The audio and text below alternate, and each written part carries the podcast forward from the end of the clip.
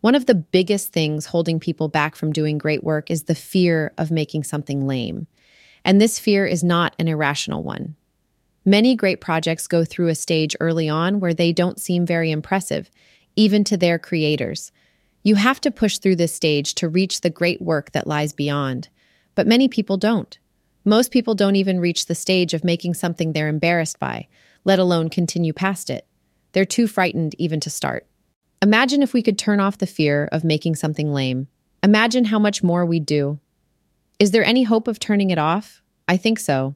I think the habits at work here are not very deeply rooted. Making new things is itself a new thing for us as a species.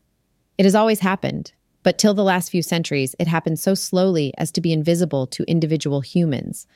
And since we didn't need customs for dealing with new ideas, we didn't develop any. We just don't have enough experience with early versions of ambitious projects to know how to respond to them. We judge them as we would judge more finished work or less ambitious projects. We don't realize they're a special case, or at least most of us don't. One reason I'm confident we can do better is that it's already starting to happen. There are already a few places that are living in the future in this respect. Silicon Valley is one of them. An unknown person working on a strange sounding idea won't automatically be dismissed the way they would back home. In Silicon Valley, people have learned how dangerous that is. The right way to deal with new ideas is to treat them as a challenge to your imagination, not just to have lower standards, but to switch polarity entirely, from listing the reasons an idea won't work to trying to think of ways it could. That's what I do when I meet people with new ideas. I've become quite good at it, but I've had a lot of practice. Being a partner at Y Combinator means being practically immersed in strange sounding ideas proposed by unknown people.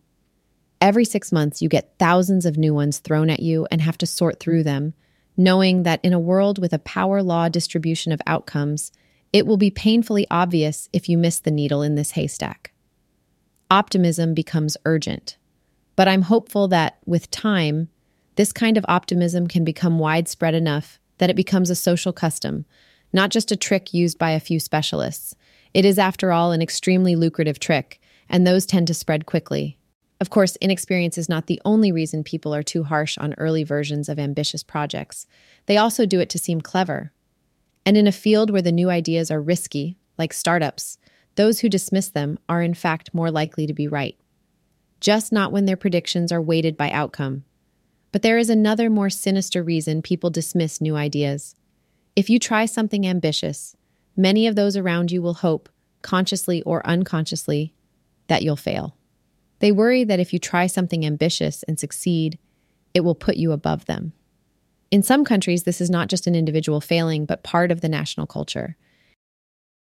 I wouldn't claim that people in Silicon Valley overcome these impulses because they're morally better. The reason many hope you'll succeed is that they hope to rise with you. For investors, this incentive is particularly explicit. They want you to succeed because they hope you'll make them rich in the process. But many other people you meet can hope to benefit in some way from your success. At the very least, they'll be able to say when you're famous that they've known you since way back. But even if Silicon Valley's encouraging attitude is rooted in self interest, it has over time actually grown into a sort of benevolence. Encouraging startups has been practiced for so long that it has become a custom.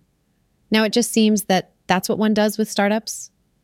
Maybe Silicon Valley is too optimistic. Maybe it's too easily fooled by imposters. Many less optimistic journalists want to believe that. But the lists of imposters they cite are suspiciously short and plagued with asterisks. If you use revenue as the test, Silicon Valley's optimism seems better tuned than the rest of the world's. And because it works, it will spread. There's a lot more to new ideas than new startup ideas, of course. The fear of making something lame holds people back in every field.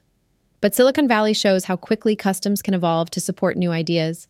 And that in turn proves that dismissing new ideas is not so deeply rooted in human nature that it can't be unlearned.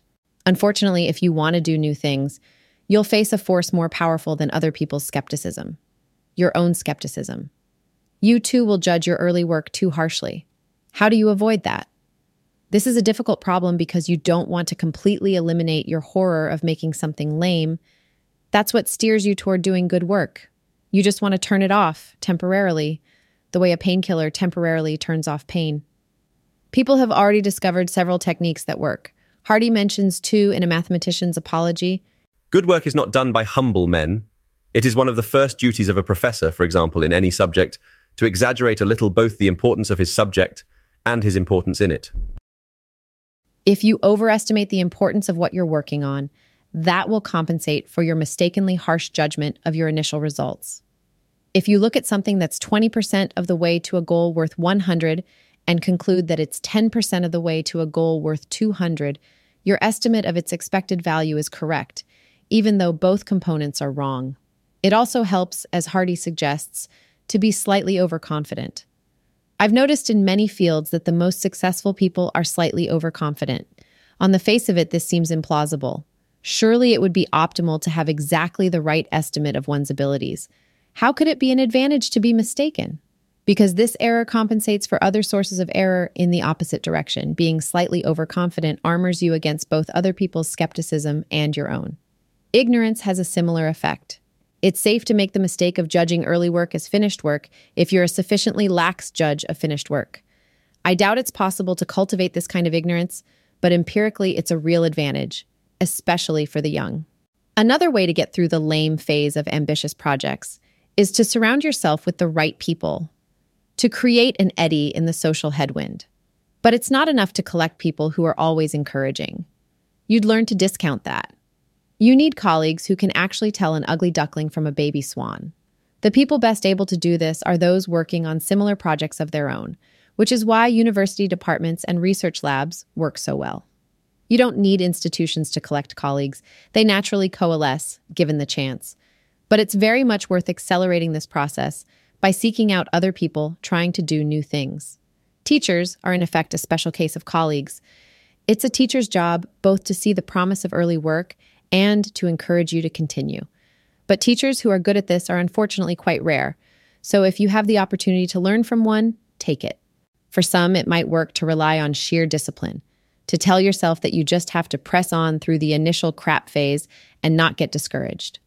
But like a lot of just tell yourself advice, this is harder than it sounds. And it gets still harder as you get older because your standards rise. The old do have one compensating advantage, though. They've been through this before. It can help if you focus less on where you are and more on the rate of change. You won't worry so much about doing bad work if you can see it improving. Obviously, the faster it improves, the easier this is. So when you start something new, it's good if you can spend a lot of time on it. That's another advantage of being young. You tend to have bigger blocks of time. Another common trick is to start by considering new work to be of a different, less exacting type. To start a painting saying that it's just a sketch, or a new piece of software saying that it's just a quick hack. Then you judge your initial results by a lower standard. Once the project is rolling, you can sneakily convert it to something more. This will be easier if you use a medium that lets you work fast and doesn't require too much commitment upfront. It's easier to convince yourself that something is just a sketch when you're drawing in a notebook than when you're carving stone. Plus, you get initial results faster. It'll be easier to try out a risky project if you think of it as a way to learn and not just as a way to make something.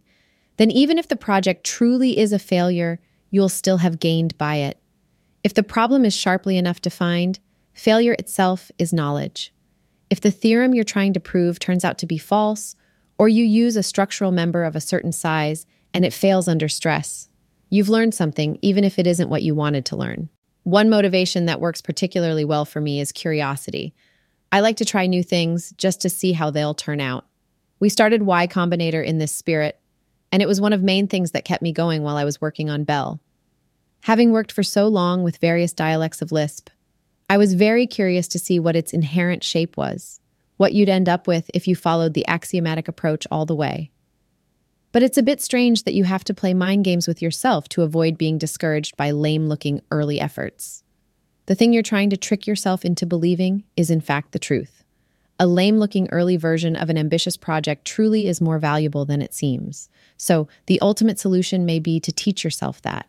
One way to do it is to study the histories of people who've done great work. What were they thinking early on? What was the very first thing they did? It can sometimes be hard to get an accurate answer to this question because people are often embarrassed by their earliest work and make little effort to publish it. They too misjudge it. But when you can get an accurate picture of the first steps someone made on the path to some great work, they're often pretty feeble. Perhaps if you study enough such cases, you can teach yourself to be a better judge of early work. Then you'll be immune both to other people's skepticism and your own fear of making something lame. You'll see early work for what it is.